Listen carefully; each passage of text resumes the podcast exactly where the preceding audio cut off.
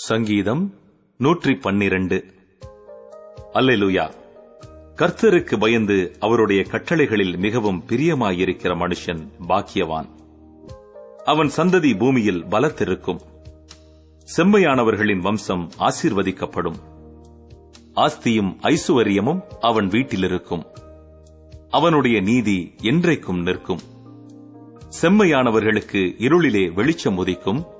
அவன் இரக்கமும் மன உருக்கமும் நீதியும் உள்ளவன் இறங்கி கடன் கொடுத்து தன் காரியங்களை நியாயமானபடி நடப்பிக்கிற மனுஷன் பாக்கியவான். அவன் என்றென்றைக்கும் அசைக்கப்படாதிருப்பான். நீதிமான் நித்திய கீர்த்தியுள்ளவன். துர்ச்செய்தியை கேட்கிறதினால் பயப்படான்.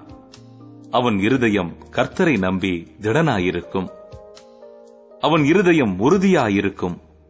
அவன் தன் சத்துருக்களில் சரிக்கட்டுதலை காணும் மட்டும் பயப்படாதிருப்பான். வாரி இறைத்தான் ஏழைகளுக்கு கொடுத்தான். அவனுடைய நீதி என்றென்றைக்கும் நிற்கும். அவன் கொம்பு மகிமையாய் உயர்த்தப்படும். துன்மார்க்கன் அதைக் கண்டு மனமடிவாகி தன் பற்களை கடித்து கரைந்து போவான். துன்மார்க்கருடைய ஆசை அழியும்.